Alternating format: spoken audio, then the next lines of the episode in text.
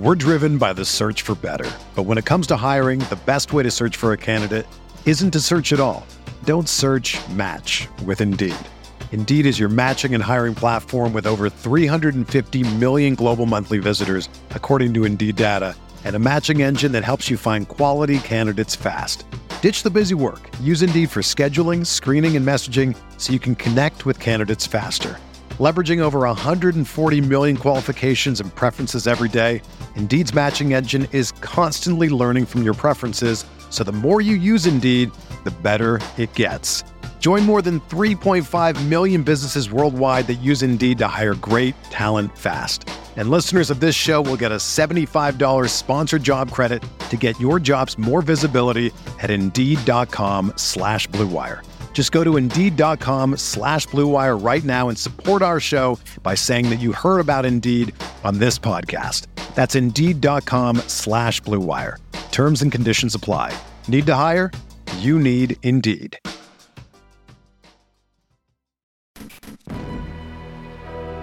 Oscar Robertson, Lou Alcindor. What a year it has been. The Bucks are the world champions. Moncrief going inside.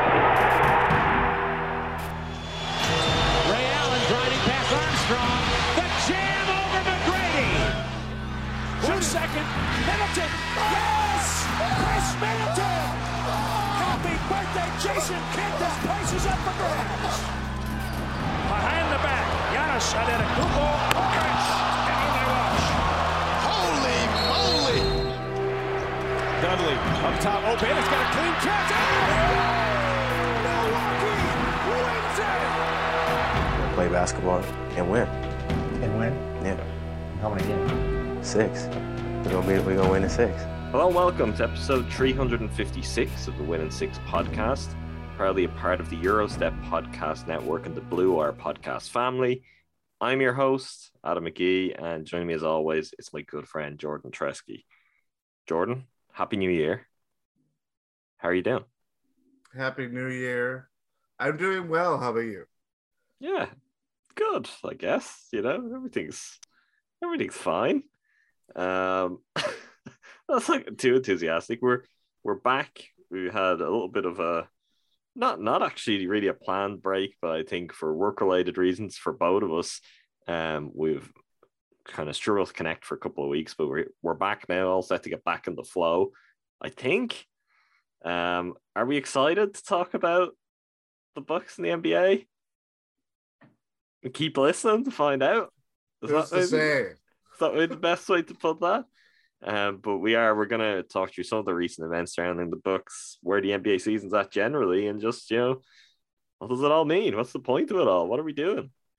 Um, have you been enjoying watching the Bucks over since we last recorded? I mean, you were on with Tyne Rohan like a week ago, but I think our last episode was the the airing of of Festivus grievances, which I, I mean, I'm I may just re-air some elements of that today. I think we were ahead of our time on that front. But how have you been finding watching the Bucks through maybe the weirdest spell in our entire time, like podcasting with this team? Yeah. Uh, it's uh, yeah. I don't know if there's another spell that would be as weird and as we'll get into. Um, I'm. in- I mean, I don't know. I think this. I think the post title effects have still remained for me in that. Um, I'm less online during games. I don't watch a lot of live games. Mhm. So I'm not it's not as much in the moment. And generally I try to avoid scores, but you know, That's impossible. that's a yeah. Um but when they lose, like I mean, like a game like last night, there was against the Hornets, the second game against the Hornets, though you could say the same about the first game against the Hornets. There's like tough breaks and stuff like that, and you of course just like ah, like that's not what you know. The fan element always kicks in, but like I don't know, like I'm not broken up about losses and stuff like that just as much as I would have been maybe just last year or even a couple years ago. because it just it feels. I do you, mean, I, do you you think that's the title for you? You you think that's think the title rather than other factors of play? oh, uh, there's definitely other factors. I, I feel similar. Writing about it every day. I, is I feel well that that too, but I feel similarly. But I I don't think it's just a a joy of a title that's kind of carried over that I'm like, yeah, fine, whatever. I I think it's more indifference to whatever the hell this season is. Yes, that also plays into effect when Langston Galloway. This is not a knock against him. Yeah, we we quite like him. We wanted him for a long time. Maybe not at this point piece and behind and the under these I wrote, circumstances. he's in it. So I will this, I guess, for like the last five years. Um, but like he comes in, it sounds like to me when they signed him, it was like, oh, we're playing Brooklyn. Who just played in Brooklyn is not going to be affected by COVID. does does not Let's have to even get on the plane, you know? Yeah, yeah. Um, and now he's playing what, like probably 15, 18 minutes at this point, maybe a little less than, but like he's a rotation regular because as of this recording, Grayson George are out due to health and safety protocols, and Jrue's, Jrue's, out uh, injured. So yeah, like when you see these 10 day guys kind of come in and just they're bucks, but it doesn't it's not the same.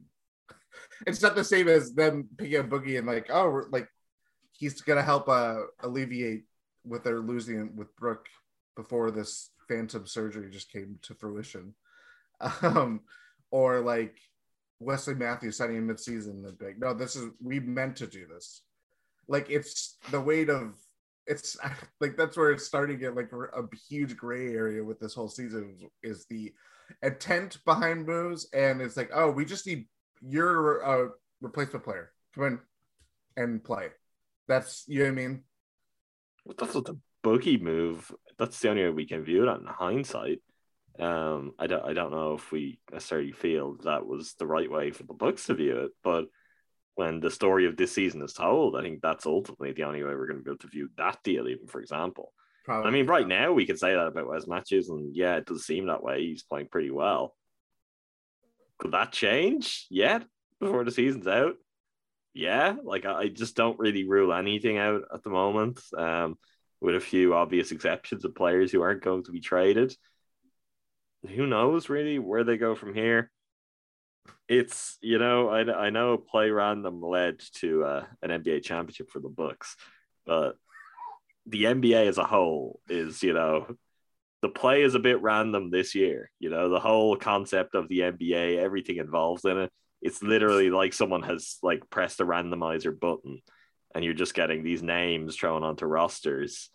And it's like, yeah, I guess this is a starting lineup tonight. Oh, Jordan Nwora is starting at the moment, or you know, it's it's play random not random play yeah. I'm finding it really tough.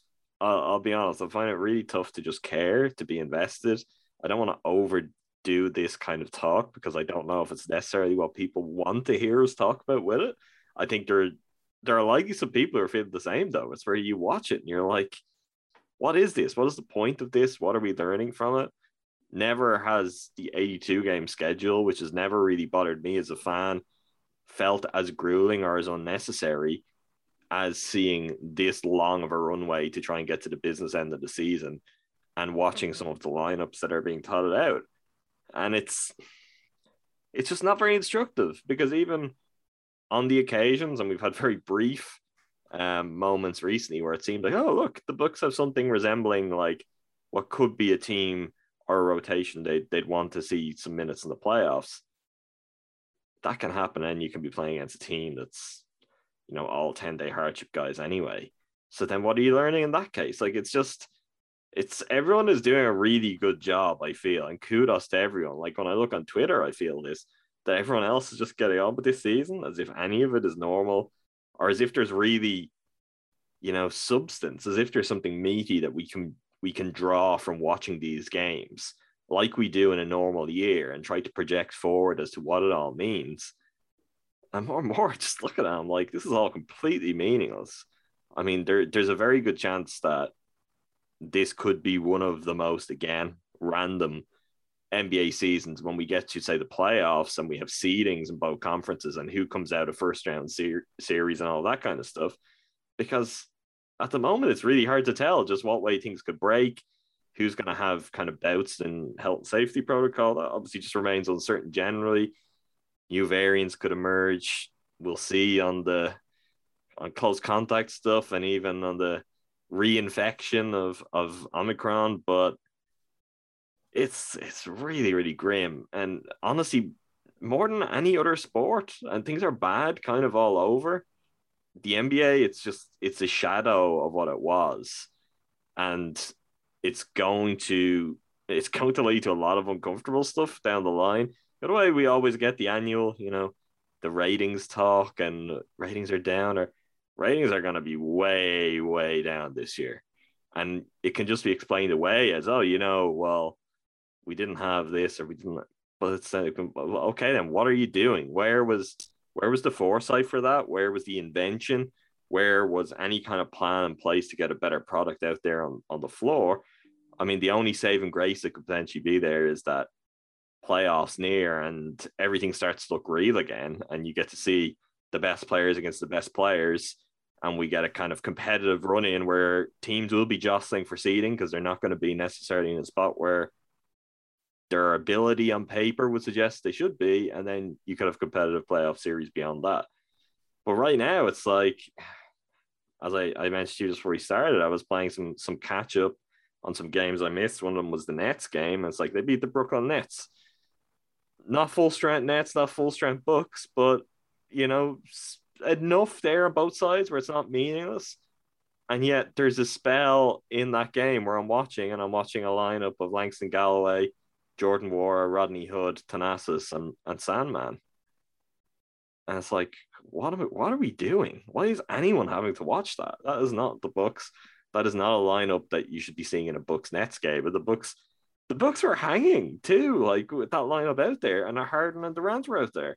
And it's because Harden and Durant are out there with like three other guys who just shouldn't be there either. It's it's very very weird. I'm I'm finding it tough to get invested. I'm hoping kind of as we are all hoping and for lots of different ways and lots of reasons that things will ease off and we'll see something closer to just what we got last year even you know last year wasn't without its problems the year before was certainly not without its problems i think the nba generally did a better job of preserving the quality of its product as opposed to just ensuring that the show goes on which it very much feels like that's what this season is so far yeah, that's that's ultimately the biggest difference is that it's it's not it's the cumulative uh, effect of in the last what 24 months like nearly 24 months mm-hmm. since since covid the bucks have been off four months before the bubble three and a half months before the start of last season and two months no three three months this going into this year. And it's just it's the like this is not the bucks aren't the only case but like the fact that they've been a contending team played somewhat deep in the playoffs in the bubble and then went all the way last year one and all, all that stuff. And you're just seeing just kind of like, I don't know, like it's just, I think it's, I think part of it is the fact that it's just been like the NBA has played, th- or they're playing three different seasons in a span of 24 months. And nor like that would feel normal if it wasn't for everything else going on and stuff. You know, the present circumstances have been resulting in what we're seeing with the Bucks now. But like that obviously plays into effect of how we are looking at the overall product and the Bucks and the NBA and stuff like that because like I'm not watching a lot of other teams or anything like that. I'm not point. watching other teams at all this year. Yeah. And I see them like, when they play the Bucks. That's yes, that's, exactly. That's it. And and again to that, that leaves you obviously less plugged in than in previous years because the team that when you see them when they play the Bucks, like all their best players could be out. Yeah, and you may not see them again all season. And it's like I just don't have the appetite to go and be like, oh, let's watch some of Team X. Yeah. And I don't know, like it's just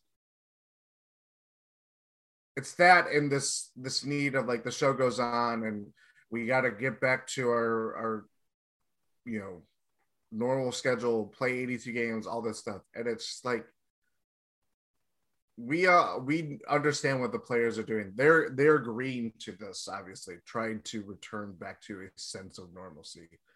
But when well yeah but what they are doing though what the league is doing is ensuring they uphold their tv agreements and get paid. And the players are doing this because this ensures that they get paid. Yes you know that's the service of all these guys coming in and getting their their 10 days. Really all it's doing is ensuring the the mega money goes to all the rest of the players who have their contracts locked in. Yep. And at some point like because of everything going around and it's you know it's part of life now it's just like okay we're just gonna plug on and just keep you know ramming through that wall and it's like eventually you're just not like the the knock-on effect of just having to like okay we're just gonna like keep going keep going keep going is that it's gonna result in burnout eventually in terms of just like whether it's seeing teams fade or you know for whatever reason there's a million you know million reasons at this point why a team could be struggling or what's alien a team or just the product itself because it's like yeah it's there's great things that happen in the nba but and you know kudos to the, to all those players that are you know taking that step up and they're realizing their nba dream but it's also like it just feels so i don't know it just made it more like the the transaction feel of it all. It just it's everything just feels so processed in this way where it's like it doesn't have the regular season just does not have any meaning at all right now. And it's not going to get better because the start the inflection point already happened and we're seeing it like trickle down even further and further and further to the point where it's like how we view the NBA and how every like I don't know. This I'm just talking out of my butt at this point, but like no, just, uh, but I mean, I can I speak personally, and I I don't feel like I'm I'm burned out by the the kind of three seasons into two years, all the the time span of that, and the Bucks and the relentlessness of the ups and downs of their journey through that time, and just the idea of this kind of COVID version of the NBA. Like, if anything, I'm I'm more desperate than ever to just like give me a run of like 10 games where you know I'm, I'm not looking for the Bucks to be fully healthy. Like Brook's got his health things. You've got normal injury stuff that you'd have anyway. But give me a run where they're playing games where it's like this is a team this is a rotation this is a version of the Bucks that I can invest in because it matters. Because the players on the floor the players being on the floor together that's a lineup that they're looking at for this reason. It could carry over to the postseason. Uh, and they're they're up against a team where it's like you're going to see that team's best defender on this guy. You know, all of that. You're going to get to see different problems, and you're going to see can the book solve them? What's causing them? It just doesn't feel like any of that is happening. Like we could, and maybe we will talk a little bit about like, hey, the Hornets kind of have the book's number, but do they? Like I, I don't. Know. I would say I, yes, actually, because they have always I- been a thorn in their side. I, I think they kind of do, but then also like, if Jrue Holiday's available, the Bucks probably just win those two games. Yep. And if the bench wasn't what the bench was, you know, is is maybe an even an even better way of looking at that. If you just had something of anything, um, if Pat hadn't missed some of that time in health and safety protocols too, just it, it feels like any important role player drops out and it gets so much worse right now. And then in terms of starters, like it's it's been quite a while. I don't we've maybe got one game briefly in between things where everyone got back, but I don't even know if that's true. Better than Christmas. Because Grayson played, but he's been in and out of the lineup. He's been dealing with all variety of his own stuff. Yeah. So That I think that's the thing too. Is that like I mean we talked about it. I talked about with Ty and Rohan after the whole boogie moving on from him, and it's like there are games where I am looking at who they're playing. The Bucks are playing the team that I'm invested in, and I'm like I don't really want to watch that. it's not, it's not your team. Like Exactly, and it, like I feel like most before then it would be like, oh, you're playing against the Magic. Yeah, they got Franz Wagner. I, I'm not. I like basketball and stuff like that. They're just like they're bad teams. I don't Mhm. want to see this just to be like, you know, it's gonna be like knockout where they just like if the game was over in the first half or whatever, like that case maybe. But like it's it's like when the M- when the NFL brought in like those uh those replacement referees, except Oh, this time yes. it's the players. yeah, like that's what we're dealing with. And at some point, it's just like, yeah, you know, sure they're wearing the same jerseys, and really that's I suppose what we're all here for is rooting for the jersey. But is it really? Maybe that's felt more kind of acutely because we're the season after a championship. So in theory, there are guys in this team that we're more attached to than ever. We have more built up with and invested in, and you're just not going to see them play. Like uh, maybe that is the area where the championship kind of feeds into it even more. But on the whole, it's just like I I feel like we're watching the zombie NBA, and you know what? There, I I feel like there's better things that everyone, including NBA players, could be doing with their time. It- It's just at at Yeah. what point do you just like it's keep going for the sake of it, for the sake of it, for the sake of it? I, I think a shortened season this year would have made so much sense. And even after the fact, I mean, I, I know that negotiations have to go into that. There's stuff they work out. I think it would have been worth it. I, I think you would have found maybe less resistance with players who are probably burned out and just sick of all of the the protocols and the travel restrictions and all the different kind of wrinkles that come into their routine with COVID. I think there would have been some appetite there. And if you have a shorter schedule, same kind of time frame, then you can postpone games when it gets as bad as it has at times. You know, you can postpone games and you're giving yourself room in the schedule to work stuff back in instead of, you know, oh, the Milwaukee Bucks are in town tonight. And you look at it, you're like, well, that's not the Bucks. That's not that's not the world champions. We'll see. Hopefully this picks up. It's not something that we're gonna have to continue talking about and thinking about. Theoretically, and this is very dicey territory, particularly with with Omicron and the, the current wave of COVID. Like, seems like most Bucks players have got it. it's, it seems like they've worked Yeah. through a lot of the roster now, and in theory, you know, between boosters, between people having been infected, let's hope their immunity is up and we get a spell of some time where there just isn't quite as much of this as there has been. Whether that actually holds up, whether that proves to be true, that's a different story entirely. But we'll we'll see.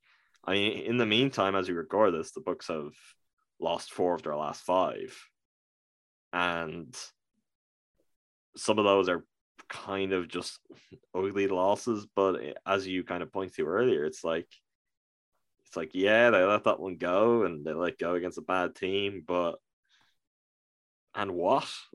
You know what what is what are we taking from that? What are we reading into it even since we last recorded win and six episode you look at the standings and it's like the bulls are top of the east. Like does that mean the bulls are the best team in the east? No it means they're they're surviving pretty well. You know they're catching some breaks they're a good team and they're taking advantage of what goes their way. But also i think the the, the last month or so of just the way everything has kind of spiraled out of control with COVID in the NBA. The evidence of that is in the standings, where like the Knicks in 11 are six games back of the Nets in second. You know, Yeah. the whole the whole thing has just congested, cramped together into, I guess, what's a level playing field because you know what, most of the best players and the distribution of talent that kind of established the order of what the NBA is has collapsed. because you are you're looking at replacement level, level players playing against replacement level players and so at that point it's like what is like where are you even finding your advantages around the margins. Let's hope it picks up.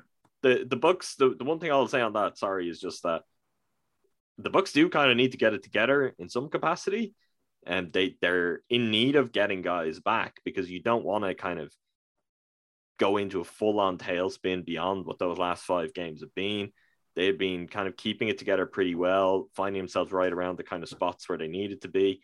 They're still there, just about, but if they wanted to go like a two and eight span over 10 games, which is just not impossible with all the stuff going on at the moment, anything come up to make that happen. I mean, we haven't even mentioned it so far. And as much as Darvin Ham is a great coach, who would make a great head coach, the Bucks have been playing without their coach uh, the last few games. So that certainly doesn't doesn't help things either, just in terms of your regular routine. I mean, uh, some wins would be welcome just to get themselves a little bit closer to the top, the kind of position where they would like to be. But does it matter how they get them? Are we going to learn a lot in how they get them? I'm I'm not so sure. Yeah, I mean, COVID has brought on parity in the NBA, and it's People wanted this, remember when people wanted parity? yeah, and it's like you have it. Do you like it? I don't know if you do. Is it meaningful? I don't know. Um, yeah, uh, yeah.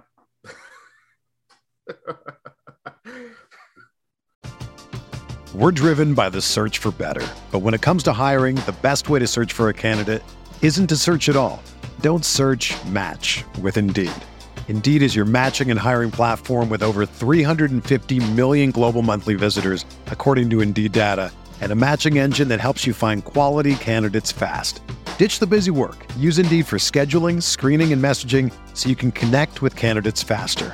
Leveraging over 140 million qualifications and preferences every day, Indeed's matching engine is constantly learning from your preferences, so the more you use Indeed, the better it gets. Join more than 3.5 million businesses worldwide that use Indeed to hire great talent fast. And listeners of this show will get a $75 sponsored job credit to get your jobs more visibility at Indeed.com slash Blue Wire.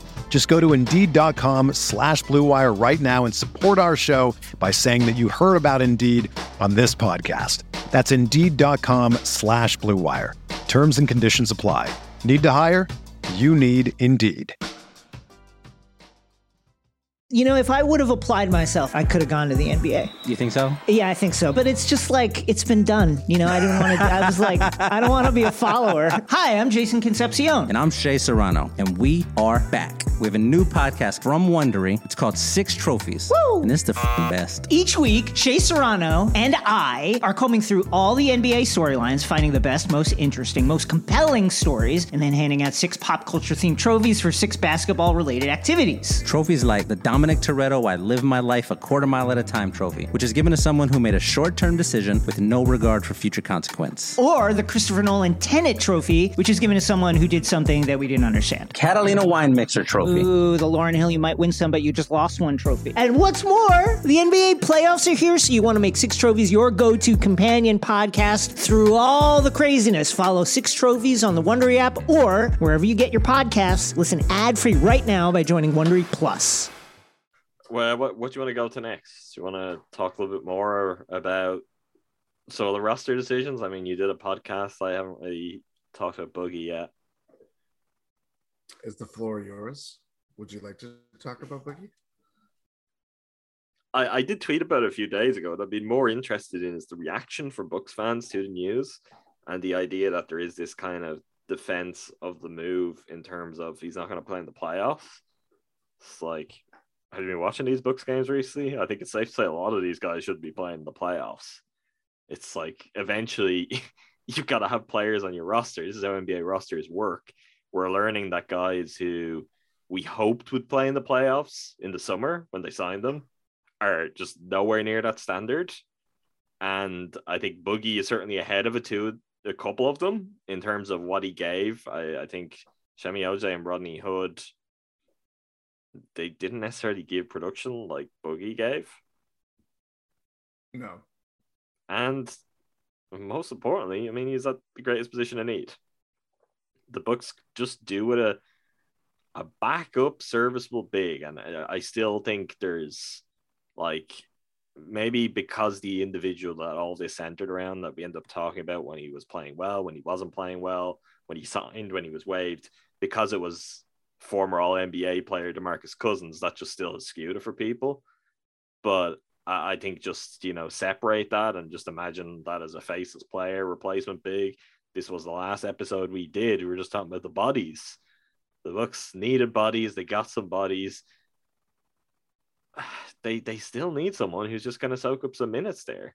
Who's going to ease some pressure all around. Who can give some quality production. I think Boogie could do more than basically anyone else. They're going to get a look at outside of the trade market or outside of any surprises with buyouts. That's always difficult because there's rarely as many interesting or appealing buyout candidates as people think. And the other, other issue there is you have to compete for them. You know, if they're bought out, it's not just great. There's one guy, we can get him. It's like, well, Bucks will be better positioned than most, but you've got you're gonna have competition. It would be really nice not to not to steer back into like old habits here, or really to go with to go to uh, Gyro Step podcast topic. It would be really nice to have a timeline on Brook's injury now, though. Like yeah. it, it would be good to know is it close? I, I don't believe it is. I know that Zach Lowe had some notes about there's there's encouraging um, kind of sounds coming out of the Bucks within the organization. They remain very and not only be back for the playoffs, but he could be back quite a bit before the playoffs. I'm gonna hazard a guess that that doesn't mean January or February. I'm gonna. It could be like mid March, late March, which is still quite a long way away. And you're looking at the Bucks right now, and you're like, okay, um, there's there's a big gap, quite literally a big gap um, that needs to be filled between now and then. And I think maybe most interestingly, since Boogie has gone, like I, I think the Bucks could have used them in those Hornets games. I think they would have benefited. They needed just a little bit extra, and whether that was some interior passing, some some points inside, whether it was rebounding, whether it's just some size again, because for the relief that that offers to to Giannis, to Bobby. I think it would have been nice, and they don't have that option. I mean, it's not like Langston Galloway was a move that that really was a response to waiving Boogie, but it is interesting that they have responded not very proactively in terms of getting another big. Like the the wait and see on that, I'm not sure. Now, part of that is Sandman's playing some minutes mm-hmm. and he's doing he's doing some good things, some okay things. I think there's an element of people overhyping really what he's doing. He looks capable, he looks fine. I think the Bucks need a little bit more than that, and they need someone who is just a slightly different style player. I, I don't know if that's necessarily kind of the fairest reflection for him, but it's something we talked about when they drafted him in that he's a weird player and he's not the most natural fit. And for the Bucks, there were going to be challenges with that. But for me, when I'm looking at still, I'm like, yeah, it's a team that needs a center. Like they just do. And we don't know going kind of further down the line what Brook is going to look like when he does come back, how well he'll play. If he'll have other kind of minor injuries then when he's coming back, getting back to speed. A big who can take a few minutes is something that it would have been beneficial to this team, and particularly when you you look at it right now, and if you're going to go to those arguments, which I just think are some of the more pointless, which is oh Boogie's not good enough to play in the playoffs. Jeff Teague wasn't good enough to play in the playoffs. The Bucks won a championship with him playing playing some minutes at times. Like ultimately, what it would come down to is someone has to play, and you can only deal with the roster you have. And right now, the Bucks have got rid of Boogie Cousins. They don't have a replacement of sorts for him. So what are you going to do? what, what are you going to do there? Like Boogie is better than nothing. And right now they're dealing with nothing at that spot. Yeah. I, I mean, for all the talk about like, oh, he wouldn't play in the playoffs and all that stuff, it's like, well, we can't put the the cart before the horse kind of thing, where it's like you have to get to the playoffs and have to be in a good position to succeed in the playoffs, which was more true. I mean, as of now, there's still so many questions surrounding Brook, and you know, encouraging optimism aside that comes from Unnamed sources. Yeah, unnamed sources. Um, you just don't know until that happens. If Do you think there was like a witch hunt internally to find out who said that? could have been Who dared to give even the slightest update on Brook Lopez's health? I don't know. It could have been. We saw Horst respond pretty quickly after that news of Boogie Cousins is uh, waiving, so they could have done. They're doing the, their uh, like PR. Yeah, like, it- oh, Zach said that, right? Yeah. yeah, not not for the first time to be cynical with it. Uh, there was a feeling of some PR wheels being in motion there, and the Oh. Bucks, the Bucks responding pretty firmly I don't to think- that. And I don't- That's, I don't that's in the stuff remember- that's kind of just that everyone was talking about. The stuff that wasn't being talked about as much. It's just the whole everything around it just feels like, you know, the wheels were in motion there. The the PR machine was moving. And honestly, and as as has been the case, knowingly or unknowingly, there were a lot of Bucks fans who were doing that work too. And then you get to the money questions and start talking tax and eh, like I was getting tweets about, oh, you know, they had to, to they had to get rid of him because it isn't his contract guarantees, and then they've no flexibility. It's like, hate to break to you, they don't have flexibility. They have no flexibility regardless of what they do. Like there is no there is no loss to them from guaranteeing his salary other than the cost it takes to pay, you know, other than the tax. Even with that, you're talking about a veteran. You're getting a large chunk of salary back from the NBA from what's left of the season. Like you're not talking about the completely astronomical figure added on to the tax bill. As I said and always will say, it's easy from our seats. It's not our money. But also, I didn't decide to buy a sports team Yeah. and decide that I want to win championships. Because if you do that, the story is different. It's like, yeah, you've got to spend money. It's like if you're doing that and you're serious about it, you've got to spend your money. It's it's as straightforward as that. And there is nothing in theory that stops them from having kept Boogie in a financial sense. Brook comes back, he's playing great. You don't need Boogie. Well, then waive him and sign someone else. Waive him and sign someone else. All that's going to cost you is what you're prepared to pay. Um, there's clearly a line that's been drawn there. Now, look, we're not in the room, we're not in the building.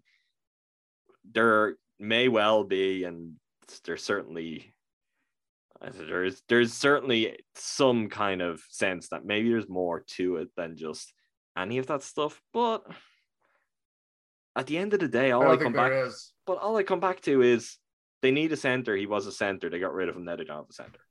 Yeah. Like I, I don't care beyond that because if it's playing the game of perfect solutions, you're not playing the right game at the right time because this is not the season for that. Yeah. It's it's like, yeah, is Boogie the ideal person for the Bucks? Is he the ideal player? Is he the perfect fit? He can be none of those things. And this year of all seasons, you might just have to be like, is he the best we can get right now? Is it the best thing we can do to make ourselves competitive? Yes.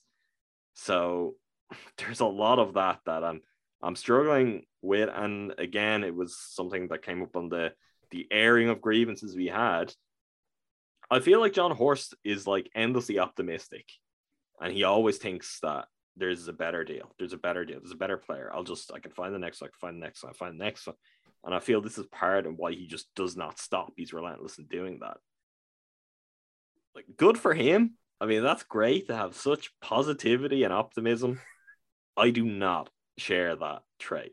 And I I just at a certain point, it's like, okay, well, what is next? You know, show me the blueprint of where the progression for Boogie Cousins to who comes in next is better for the Bucks, or how all of this is going to be better short term, better long term. It's it's not something that's just kind of there right in front of you where it's easy to explain and say, yeah, I I get the thought process. Now it doesn't mean that a deal isn't there to be made. There's always a deal to be made. But the more you go back to that well, the more you're constantly relying on finding the right deal, finding the right deal, and you're going to be trying. And that's that's always your plan. Your plan is basically relying on hitting home runs mid-season. You're going to get found out. You're going to get found out, and you're going to get found out in a way that is painful and obvious one of these times. This may be it. Like this may be it, given the uncertainty with Brook, even when he comes back. the Bucks have an issue there. And it's one too. I, I do even think we might have a question later. I to me it's painfully obvious when I watch the team, and yet I don't necessarily think it's the thing a lot of Bucks fans are are most like the point guard is a thing at the moment, where I'm just like, I don't see the issue. Like take the very immediate now out of the the, the equation. And it's like you've got Jrue Holiday and George Hill, who've both been fantastic this season you know the Bucks are great when when those guys are on the floor, and then you've got countless other players who are capable of kind of playing relief minutes as a point guard. It's center is the thing you just can't you can't get around. Like the Bucks are always at the moment a minor injury away from being like if this was a playoff game, we're playing Pat Connaughton at the five because we don't want Thanasis yeah. out there, we don't want Mamu out there it's that's just not really smart. You know, that's you could get away with it, but there's every chance in this season of all seasons where player absences and injuries and illnesses are more prevalent than ever that you won't. Yeah. I I mean, I don't know. It's it, it was a confusing move in terms of it felt like uh, not to repeat myself from the emergency podcast, but it felt like Boogie proved everything that he had to prove in order to stay in Milwaukee. Would he would they have you know kept on? Would that have led to a big impact in the playoffs? No, but considering just the season that the Bucks have gone through, the endless number of absences, you can't for like forecast anything relating to fully having a fully healthy roster or putting their best players on the floor at all times because that's just not first of all that was never possible to begin with um, pre-covid. And then just add on everything else that's going on this season and it's just not it's it's more of a fool's errand than ever now. Like yes. it, it, there it was never possible but in hindsight now i would forgive everyone who used to do that in the past, and then injuries will come and disrupt that because we're dealing with something that's just so much more instant and constant uh, that yeah, it's it's very hard to overlook just how changeable all this is, and with that, you need to be more prepared than ever. And the book step isn't holding up as well as we'd like at the start of the season, but they still, even with players that I don't think are very good, and I don't think will be part of the playoff picture, like I think they're there and they're enough to get by in the way that we're talking about. Like if you didn't have them and you needed to sign someone on a hardship 10 day or you need to sign someone at the end of the season, there's a very good chance that they could be like, okay, we're signing Semi Ojeleye because we're short at the forward position. Or we're signing Rodney Hood because we're short at the wing. Like uh, there are things that could happen now in just the sense of that's an NBA guy who's been around for a few years, can play a bit maybe isn't great, but is better than what we're gonna have. That's if we're, if we're really yeah. short-handed. But center is the position where they don't have that. They don't even have that guy that's like, okay, well, this isn't what we thought. This isn't someone who could play in the playoffs, but you know, are they fine as a stopgap? Are they going to tie us over for the moment? Yes.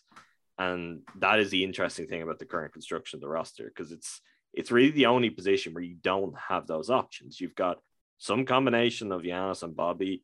I guess people now are gonna say you've got Mamu, but really, I, I'm I'm not there. I'm just not because that again, I'm I'm struggling with the idea that so little of what we're seeing actually kind of feels like it's mapping forward to what this season is ultimately going to be judged by. I think the idea of Mamu being a center option would fit squarely in that. It's like if you're thinking like that, I mean, you're you're not thinking about the playoffs. You're not thinking about the Bucks being a seriously competitive team this season. Maybe maybe they can develop him and he can continue to round this game out, and that could be something very weird but very effective in the long run. But it's not there yet. Yeah, I mean, we could t- say this whole like notion of oh he wasn't going to play in the playoffs anyway. It's like that applies to the players that are actually out of the Bucks roster right now too. Like I don't know if Jordan Nwora is going to play playoff minutes because you can't really trust him defensively, you know, consistently. And they're pretty loaded at you know whatever position he plays. He plays sometime as like a two guard positionally, or he plays you know wing, or even can play at four. But you watch the Hornets game last night, and it's like, oh, they were in that game because Jordan Nwora hit you know a couple threes and got hot in that third quarter. And another example of something that just I'm I'm having a tough time with because it's it's it's not real. Like as much as we hoped Jordan Nwora could be that kind of player, could could be a major part of things. The season today is telling us that's not something you can rely on game to game. And I mean, even him having that game in that Hornets game, you can't really overlook what happened in the first game against the Hornets, where he was essentially a non-factor. So yeah. that's the situation there. You can't hang your head on any of that. So have you really got anything at all? Mm, not really. So yeah, do you think we're raising people's spirits for this conversation? Yeah, I think this is a. This is why I was I wary everybody... of some of this uh, as content. But hey, we're true to ourselves, and that's all we, we can ever really be. So, uh, in order to raise people's spirits, let's talk about Donte DiVincenzo. Jordan, you put Donte on the agenda. He is back. Um, he's he's already had something of a setback and rolled his ankle and missed a bit of time too, but he is back. He is back. I what's what's your feeling on what we have seen from Donte DiVincenzo so far? Because uh, the Twitters, um, the Twitterers, Jordan, they they certainly have thoughts. Um, I believe let me look this up again. I should have probably done this when you were vamping. Um, I was not I vamping. I was I was asking a not, very not vamping, but incisive question. There, you know.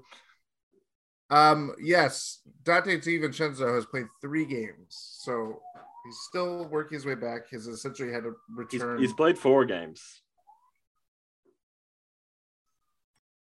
I have NBA stats up in front of me. It says four.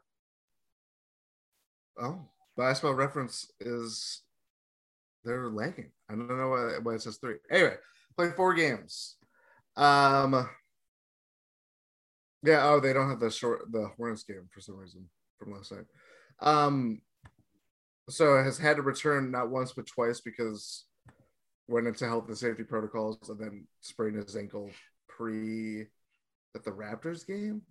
Can't yeah, I think so. Um, has still not hit a two point shot at all.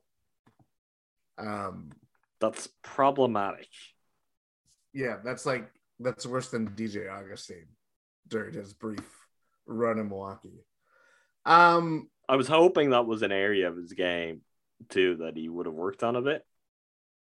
Uh, I'm not even I'm not even being funny here because no. obviously finishing layups and stuff has been a real weakness. I was like, maybe on the scooter, like he could have been, you know, powering his way to the rims. I'm I'm not even really joking here. Um, I I just I was hoping that that was an area with Tiso improvement. So zero two point makes so far is definitely definitely not ideal. I I think again we're coming off a night that I think I had basketball reference had the thing. he didn't hit any field goals. Only I think all of his points came from the free throw line.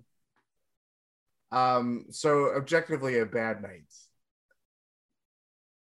It just it struck me last night watching him that like he has a way of really compounding his like mistakes for example, well, he took seven three pointers. That's that's one example I'll give of that, and that's something he should not be doing. There was a play, and he wasn't fully at fault at this. I think it was him and Pat. They were like kind of in the dunker spot defensively, where they could easily got up for a rebound. You know, started the Bucks in transition, done. You know, done what the Bucks always do Instead, neither jumped for the ball. Hornets eventually grabbed the rebound pretty uncontested. Um, and I think Donte. It was one of a couple times where he followed like a jump shooter, and it's like okay, that whole play starts because you didn't go up for the board and stuff like that. Maybe they didn't see the ball. I like. I'm not trying to be you know Zapruder filling like all these mistakes or anything like that, but it's like stuff like that kind of just keeps happening. And granted, this is you know you're trying to find your rhythm. You're trying to find your feet again, literally after being off it for nearly six months. But like, I just I struggle at some point like it, they're gonna they're really trying to force trying to bring Donte back in the mix and trying to you know rehabilitate his career because as we've gone through it's you know been multiple issues as to why he's gone through a snake bin career at this point. And it's it just it i don't know. I'm just i'm kind of i don't really have any patience with trying to make him the best player he can be because it just does at some point you're going to if this team is ever fully healthy this season you're sliding who I think are better players and better fits with this team than Donte DiVincenzo is. Like, there's no reason why Pat Connaughton, Grayson Allen, Wes Matthews shouldn't play over him at this point. I don't think there's a world where those three guys are healthy. Oh, I, don't play over. Yeah, Donte. like it's it is night and day um, in terms of what they can do, what they've even been giving, and I I just can't possibly imagine the scenario where that happens. And uh, I've always been down on Donte, and I there I just feel like there are people desperately clinging to the idea of him, which that's really all it is. Because what are we looking at? It's like zoom out, look at how often he's played for the Bucks in his career. He's been a part of good five man units that included four great players beside him. That's the story of his of his Bucks' career so far. That is the you want to make it super streamlined. Is that a little harsh in some of his positive contributions? Absolutely. But I, I don't think we need to amplify and really go out of our way to emphasize his positive contributions because in the context of what the Bucks are trying to do as a team, in the context of other guys in the roster, they're not that important. Like you, you don't need to put all of your eggs in the Donte DiVincenzo basket because one, he can't be relied on, and two, like the best that you've got from him is, I would say, not better than the best that you've got from Grayson Allen. It may not be better than the best you'd get from Wes Matthews, although I don't know. Like Wes is playing great. He's playing better than he did the first. Absolutely. Is that sustainable? Mm. Mm, you'd be wary of it. But I, I still think there's still like. But yeah, there are things you will trust in him just in terms of his play type and. You're um, throwing you're throwing physicality. Even, I think exactly. That's that's a great example of. There's it. there's value in doing something like that. Donte, like, I think, and it's not a surprise because it's you know, the earlier, the early years of your career affect how your career it's it's all about development all that all that stuff. No one in the bucks universe over the bud era has been hurt more by covid and the season stoppage than Donte. He's not been the same player. There was a brief spell at the start of last year where he was hitting three pointers but we all knew that was unsustainable because no one's going to hit 60% of their three pointer point shots when you're hitting when it's like such a small sample size.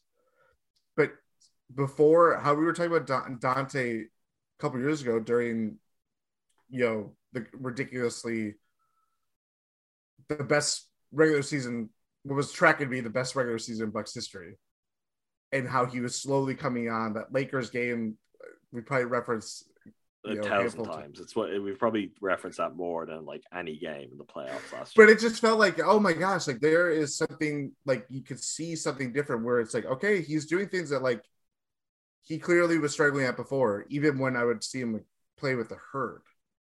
And he's doing that against, you know, eventually what was the NBA champs of that season. Asterisk. Asterisk.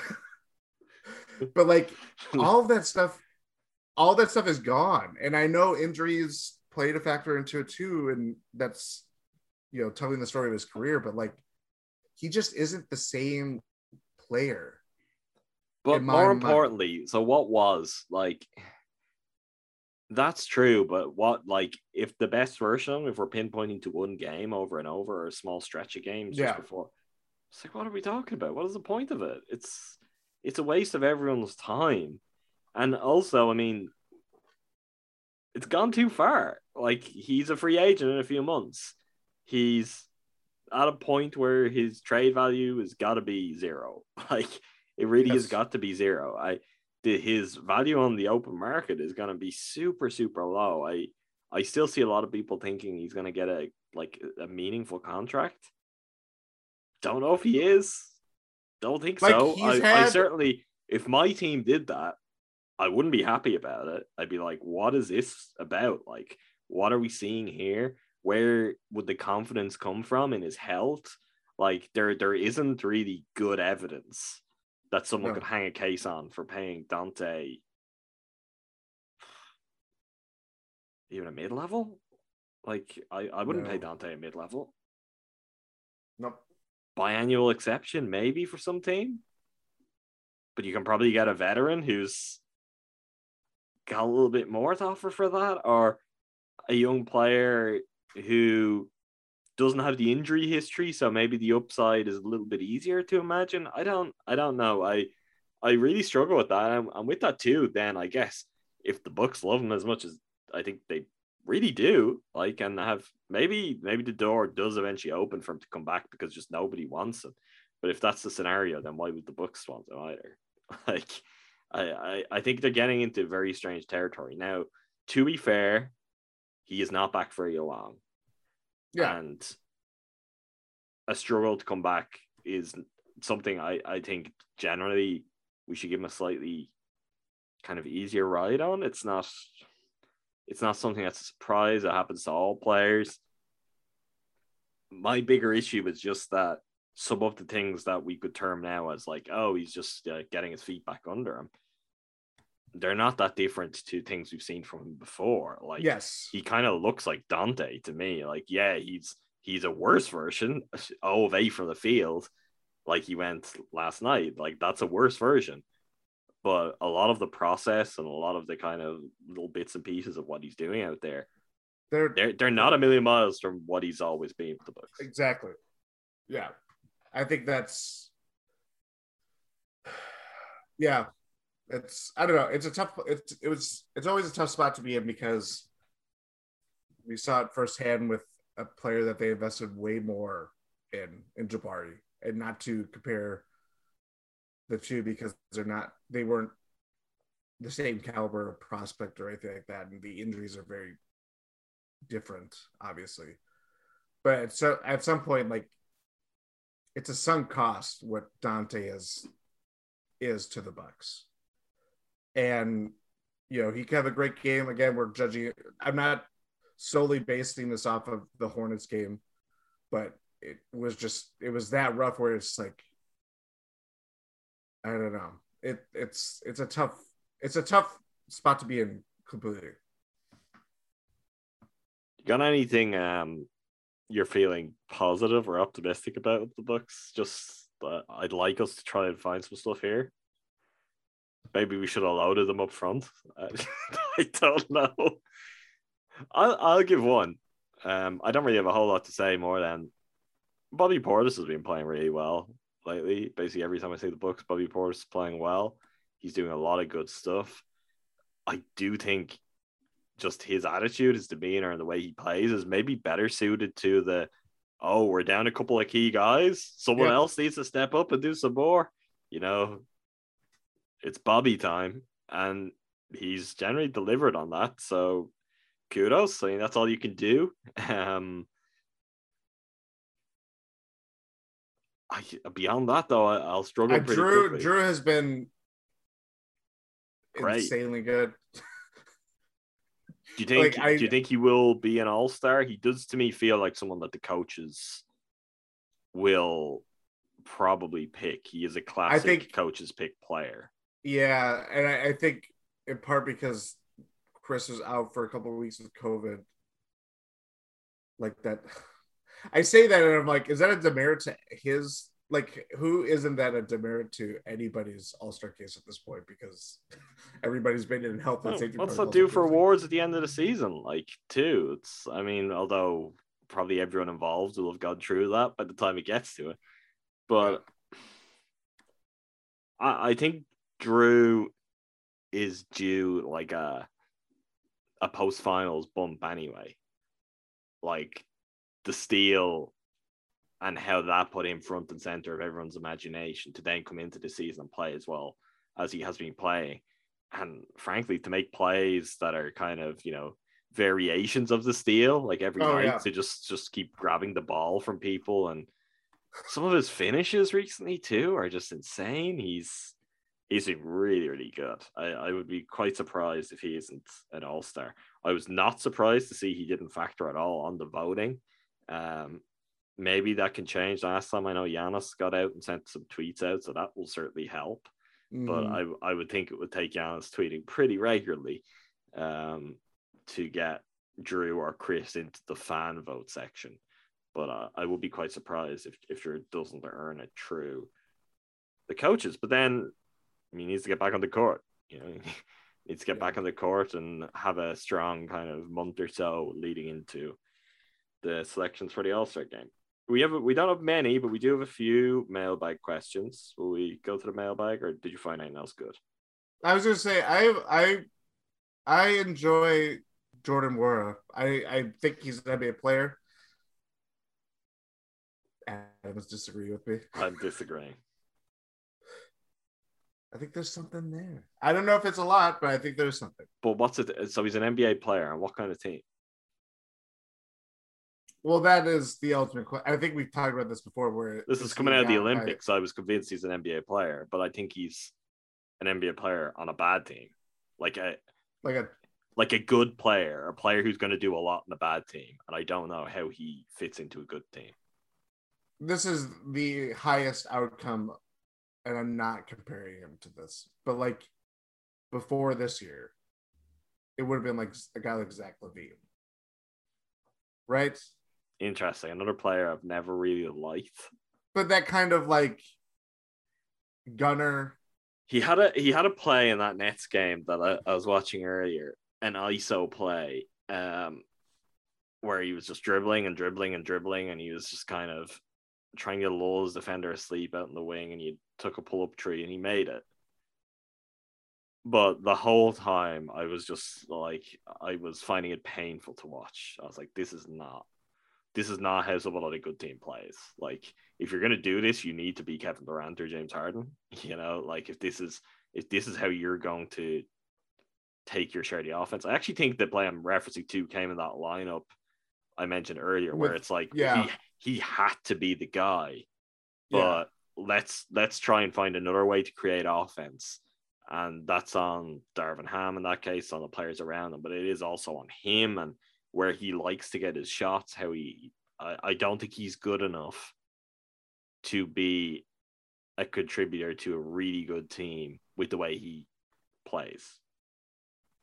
I, I don't know if I'm not explaining that very well, but I there's a whole wave of guys who can be very good for mid tier to bad, just flat out bad NBA teams. They can be the best player, the second best player, the third best player. They can put up points. But are they ever really like the guy in a better team? I mean, let me look for some examples. Someone like Evan Fournier, maybe. And like you look at what his career has been, but even he's a better just kind of spot up shooter. He won't do quite as much ISO.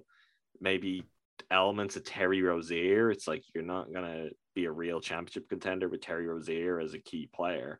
But yeah, can he go? And the Hornets give him a big contract and he kind of he'll put up numbers for them quite a lot and be a key part of what they're doing. Sure, stuff like that can happen. Like that is the best case, and I, I certainly think that's in there. Like his play at the Olympics was very eye-opening and exciting in terms of okay, this guy really does have something. How the Bucks could integrate that into what they're doing, I don't know, and I'm not seeing it integrated very well when he is playing at the moment. And I do think that in part, like it's on the Bucks too, that his season's been disappointing and it's been inconsistent, and he's had his spells down in G League and all sorts of things where at the start of the season we're like, you know, can he break in? Can he really be someone that next year the playoffs come around and like Jordan Nwora is this great offensive weapon off the bench?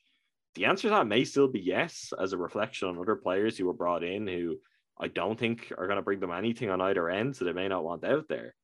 But it, it's not going the way they want with him, and I, I don't see how it could. Like again, it's for different reasons to Donte, but we're at a point with him where it's kind of like end of the road is coming. And all of that should be pretty scary for the Bucks given their cap situation and given like we've been talking about it for a long time, just in terms of the lack of kind of young drafted players, the lack of rookies and players on rookie deals to develop. I think there's a very good chance they're going to lose two guys they had on rookie deals this summer. And they're going to find themselves in an even tougher spot in terms of recycling and building that up. I mean, the way Sandman's playing, I'm going to guess that he'll be on a real contract next season. Yeah. Yeah. Unless they. Maybe that's the. I yeah. shouldn't. I shouldn't make assumptions though. With the Bucks, you never know. With Jon Horst, you never know. So he, he actually he's also he's on a two year two way deal. I was gonna say that that they might still play that and just be which is just bad. Honestly, I think that is really. Uh, this was again to refer back to the Festivus episode. I am more and more disgusted, kind of by the day, just in terms of some of the slightly exploitative or the ways that two ways are being uh, implemented and what it's holding guys back from having to be paid like true veteran minimum deals like they should be. And then now you have the cycling true guys um like what's it um oh, I'm blanking on his name the guy who came up briefly and is back with the herd now. Uh, oh, uh Javin, yeah. Like cool for him he got up he played like three minutes in the NBA you get your few days Giannis gave him some shoes and he's back down like I saw that being framed as a feel good story I don't know. I don't feel so good about that. It's it's it's pretty weird. Like who's gaining from that? The answer to go back to our conversation start is the NBA because the TV money keeps on coming, you know, but it's not really doing anything to set Javin DeLaurier up for a better spot in his career. So I don't know. The the cheapest way for the Bucks would certainly to be keep to keep uh, Mamu on a two way deal for a second season, but that wouldn't feel like something that would foster goodwill with the player if you actually did think there was some potential there and you're someone you might want to be a part of things longer term. Yep. Okay, the mailbag. From an MK Robert, what do the Bucks need more? A third point guard or another big? I, I gave my answer to this. It's a big for me. Yeah. From Matt and Six, Given last year's playoff success and the fact that they seem to play to the level of their competition, are we to believe the Bucks are now one of those teams that can successfully, quote unquote, flip the switch come playoff time?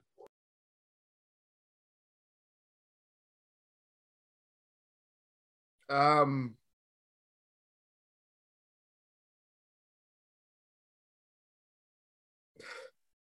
I mean, flipping the switch.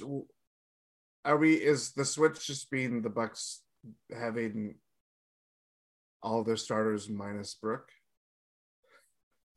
Is it being healthy? Is you know health and safety protocols? Everybody's clear of health and safety protocols. Bud is out of them as well. Like, like I understand where that like term is coming from, but like this year more than ever, it does not have any meaning to it. Where it's like they can't just be plugged in and just you know uh, it's really just that they beat the Nets and they lost to the Hornets. Like that's yeah. I got. I think that's kind of all we've we've got on on this kind of idea, or like, oh, they won on Christmas Day against the Celtics, but they lose to the Pistons to like in Pist- early yeah. January. You know, I, I don't. I think it's kind of trying to explain away some of the past few weeks, which have been a really weird after the fact. If if you're to take that kind of view of it, maybe they can flip the switch, but I, I don't think it's an accurate kind of representation of what we're seeing at the moment to be like, oh, this is just this is just what they look like when the switch hasn't been flipped. Like it's it's chalk and cheese. There's Yeah. there's no there's no clear kind of sense of oh well they're doing something now that could be what they're doing in the playoffs. It's it's entirely entirely different. Yeah. Um and it wasn't like they were immune to losing skills last year. I mean, in part because Jrue had COVID and was out for two weeks or whatever it was. They had like a five game losing streak. Um it was right before they I think that was right before they made the move for PJ and stuff like that. So it's like if you could say they flipped the switch last year, yeah, they did. Um certainly in some more urgent cases than others, uh, especially when playoffs roll around.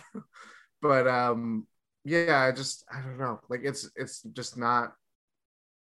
I don't think it's it's not for what we're seeing right now. It's not a. There are more egregious examples of you know they just didn't have the right focus. Maybe that Pistons loss. I did not watch that Pistons game. Just to be very clear right now. Maybe that was. A, I actually I actually watched that game. maybe that was a clearer case of Just put my credentials out there, you know. There you go. Um, maybe that was a case of they didn't buy in, they didn't focus. You know, Can we is is flipping the switch a real thing? How many examples of this have we got? I feel like it's a conversation that happens with LeBron, like when he's just not trying, right around this time I felt year like it happened years. with the Celtics, the the first Bud year that everybody was like, oh, they could just flip the switch. But it's it's something people talk about when someone is bad in the regular season or look not to be trying. We never circle back. expectations. We never Yeah. circle back after the playoffs to be like, hey, I guess I guess there was no switch to be flipped, you know, at all. You know, this team was just what they were, or this player is just what he is now, or whatever it is. I, I think it's a narrative that comes up at this time of year, and then we all just are distracted by the actual important basketball stuff, and we never circle back to be like, it's kind of just a falsehood. It's it's not something to really put any kind of stock into this idea at this point. So maybe the Bucks are a team that can do that. But are there other teams? Have people like consistently been doing that? Is it something that's like, oh yeah, winners can do? I I don't know. Uh, I think as a general rule, building good habits, which is certainly what the Bucks have valued, like and they've spoken about and stressed that. I, I think that is a better approach. And it could work out, it may not work out. We have seen both outcomes from the Bucks, but I, I think it's the, the way to go. Uh, from an MK Robert, are the Bulls actually good or are they 2017 Raptors good? I think the Bulls are good. They're not the best team in the Eastern Conference, which the standings right now would say they are, but I, I do think they're good. But like, what is good? Like, are they better than the Bucks? No. Are they better than the Nets? No. Are they better than the Heat? I'd be inclined to say no, but they could be. Like, I would say that would be a competitive series. But I I think we all settled on before the season, and honestly, even with all the weirdness, or maybe because of all the weirdness, I'm not really believing much else to change my mind. I think there's the Bucks, there's the Nets, and then there's a colossal gap to what's below that. So even if the Bulls are legitimately the best of the rest, that means they're good. They're not great, and they're they're likely just going to fall to the Bucks or the Nets come playoff time. Yeah, it could be a feel good story. It could be. I think DeMar DeRozan, a uh, divisive player for some time. It's I like seeing him kind of get his due because, you know, for all the flaws that have been painted towards him, he's been a very consistent player, and it it has felt like even when he was on those Spurs teams that kind of faded post Kawhi and over the last couple of years. It felt like he's gotten better consistently, um, or played at to a high level. Um, I don't know. I, I, I'm again. I'm also saying this as someone who has not watched the Bulls at all this year. They have not played the Bucks, so my excuse for actually seeing them is not. They haven't uh, played the Bucks yet. No, I've seen the Bulls, so maybe I have watched some other game. The only other time I probably would have watched them if they had a Christmas game, but they did not because no one saw them being as good. Wow. So there's a whole flurry of Bucks Bulls that come up. From at James Ontario 12, is Giannis overworking himself through these stretches of games without health? And will it come back to bite us in the playoffs? I think Giannis's body language is a little interesting at the moment. There are times where I feel like he looks like someone who's just burned out, like in terms of the are we really doing this? There are times where I don't think he's being as full pace as he would generally be. And that's fine. You know, I'm I'm not gonna paint that to be any kind of issue at all, really.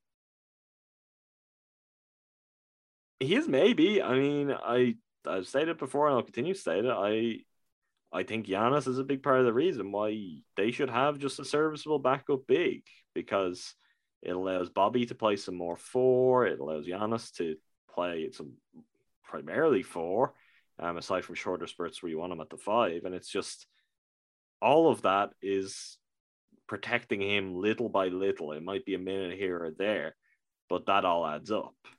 And yeah, I, I don't think the roster is ideally tooled at the moment to protect their best player. That's No. the, the simple way of putting it. I don't think the roster nor the season. Just because they're gonna have to they have to rely on him more for center minutes. And There's always guys out too, so there's not rest opportunities. It's like, oh, you're one of the Yeah, 10 like- guys who's good to go tonight. You've got to play. Like, exactly like last night was a, a kind of a good example. Like it was not like a monstrous Giannis, Giannis game, but it was something that, you know, even on an off night, it's like, oh, it's a you know, whatever he finished with. Um but it's like, okay, they don't have any point guards. It's basically him and Khris handling most ball handling responsibilities. Um, he's playing defensively. You have to switch. You have to. They're doing all these zone coverages. They're having to play, you know, defend in space, drop back, all this stuff, and it's like the amount of the, the workload and the things that you are consistently asking him to do in all phases of a, game, a 48 minute game, of which he's playing like what 36 minutes at this point because they don't have any big man depth. Like, yeah, that's gonna get it get to you eventually. Um, we'd be foolish not to think that it would. Uh, I don't think that's I don't think that's a thing that's Giannis is it's a problem because of you know they don't have Brook. It's him and Bobby that are essentially the centers in the front court of you know a playable rotation. But like it's gonna tax on Khris. It's gonna tax on the guys that are, you know, getting a bigger opportunity, but they it may not fit that role like if everything was equal, if that makes sense. But I think Giannis is more the biggest example, obviously, because they're just asking him to do a lot more than he has ever done, playing center, doing all sorts of different things in a regular season sense, um, especially in the Bud era, just because they lowered minutes for the first couple years. Last year was like, okay, let's try to be, you know, build them up and try to do different things. And now you're building on that where, and you don't have your starting center, everyday starting center, you know, available. So it's like, yeah, it's definitely going to wear and tear on him and hopefully knock on wood, nothing bad comes of it. But it's it, that in itself is a learning experience for as bit great of a player as Giannis is. It, it doesn't have to go bad in a kind of explosive and dramatic way, like almost happened in the conference finals last year either. Um, he could just look tired. He could just look like he doesn't have it come the postseason. It's entirely possible. Let's hope not, but it's in play. From at holiday Jrue time and from at Akumbo underscore burner. Who will be traded before the deadline, Jordan?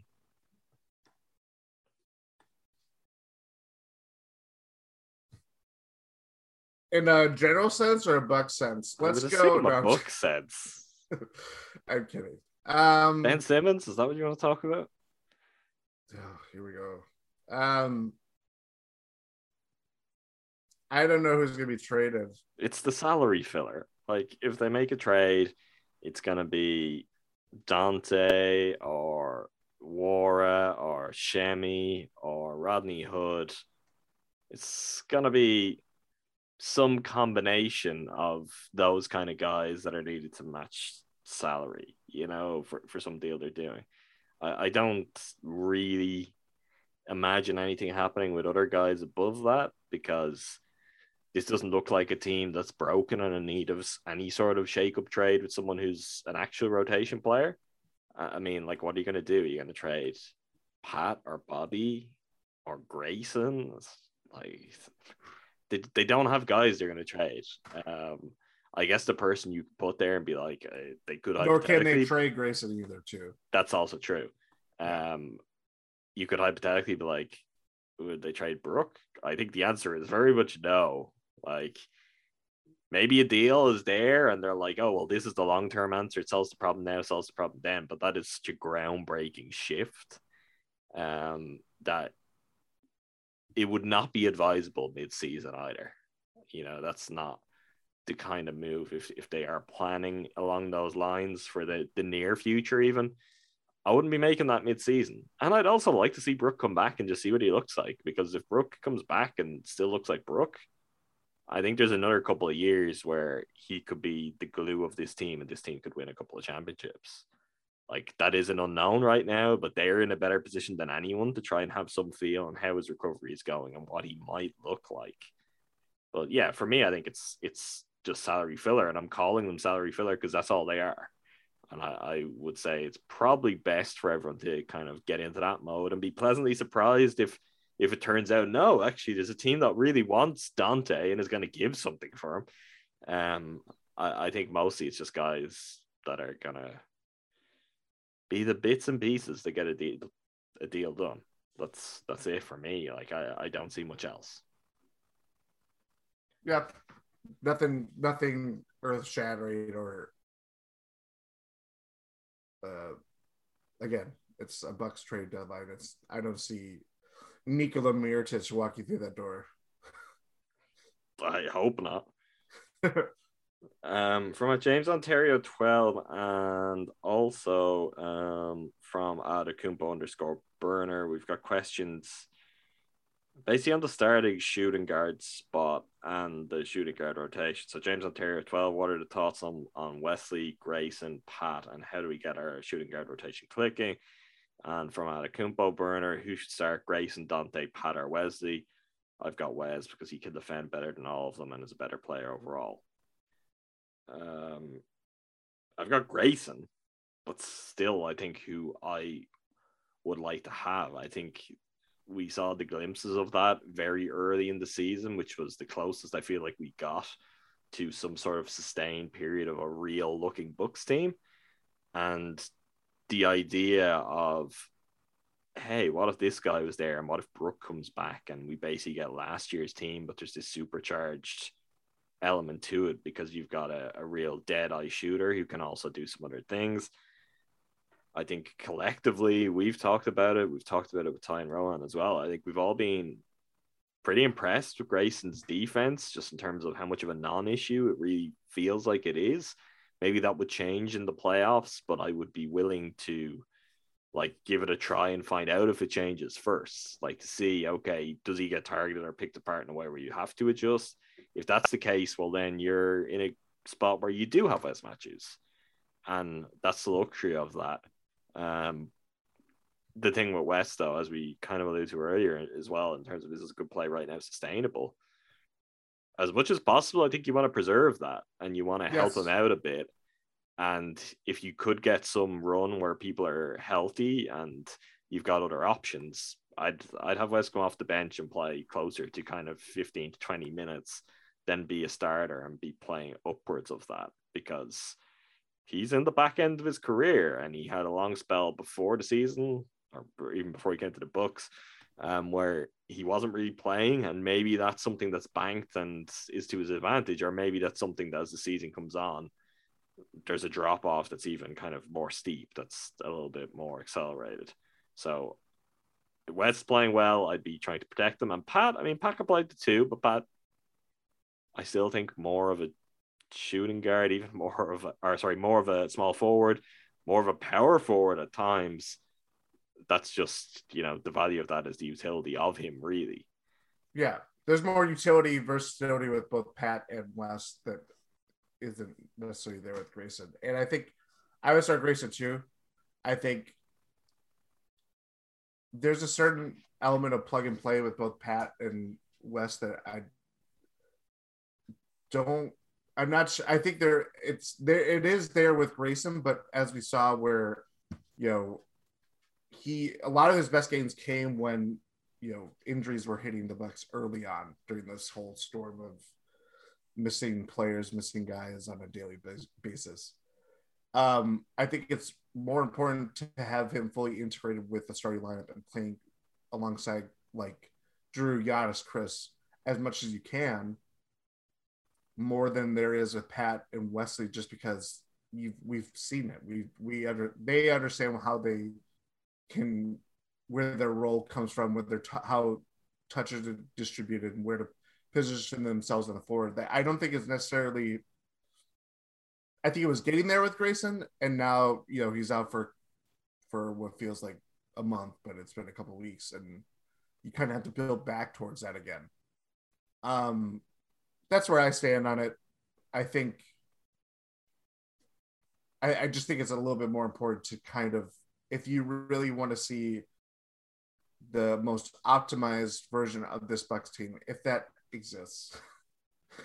um, I think Grayson is a part of that just because he there is just a different element to it that I don't think existed with another kind of dead eye shooter who can make plays at the ball both in terms of you know driving or even occasionally giving you know some passing and to kind of really cement his place within the Bucks rotation and just overall foundation. Jordan, I would love to see the most optimized version of the Bucks. Can you arrange that for me? I I don't know. I've been arranging it for all the season. It hasn't. Check back, check back on it and get back to me. Um, lastly, from more cowbell 520, is releasing Boogie the ultimate sign of the front office's confidence in Brook's eventual return? No, I mean, no.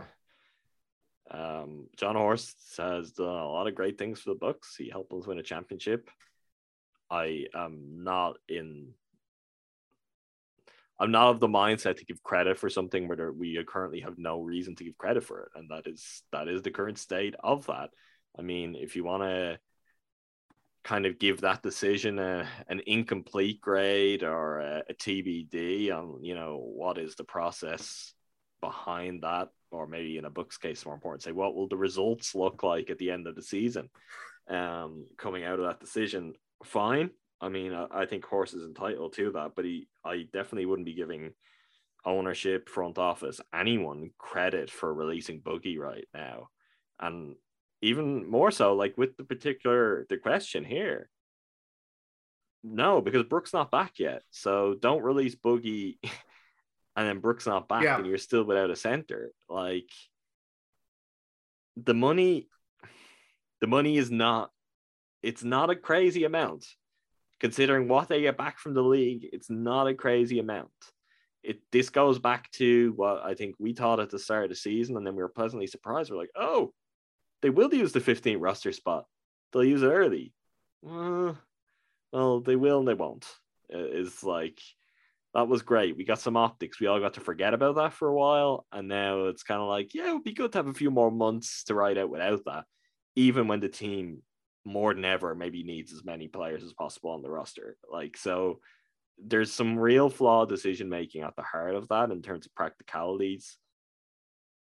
The motivations for it.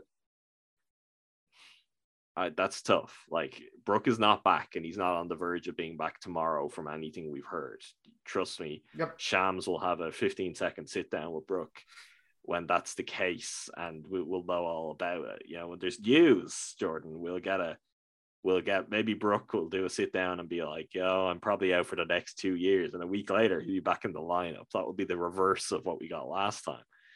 But no, for me, there's no there's no praise, there's no credit owed to oh, anyone for that decision because that's a decision that right now has made the Bucks worse than they were a week ago. So maybe we're waiting for the other shoe to drop. It should probably drop sometime soon, though. you know, if Yeah. if, if it's oh, if it's Brook, we'll be back in March. That's the other shoe, and we'll be fine, and we'll save some money until then. That's not great. That's all we've got, Jordan. Happy uh happy Tuesday to Bucks fans everywhere. Hope you're enjoying the season. I hope you've enjoyed the episode. I, I haven't I haven't heard the last couple of um, Gyro Step episodes. There's actually there's there's a couple there that I really want to dive into too. Maybe you have, maybe, maybe you don't, but you could probably guess.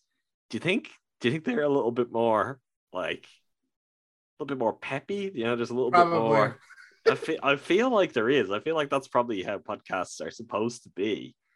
Um, but yeah, I'm struggling to find the the goods on the Bucks right now. Let's hope that the situation clears up for them, and over the next couple of weeks, we can start to see something just a little bit more serious, a little bit more reflective of the Bucks that we all know and love, and hope will will go on another kind of deep and exciting run as the postseason comes around. Until next time, make sure you subscribe to us wherever you get your podcasts. You can also subscribe to Gyro Step Podcast Network on YouTube. You can go and sign up to our Substack, gspn.substack.com. That way, you'll never miss any of our content, all of the posts, all the podcasts, articles, everything, all in one place, which is directly to your inbox.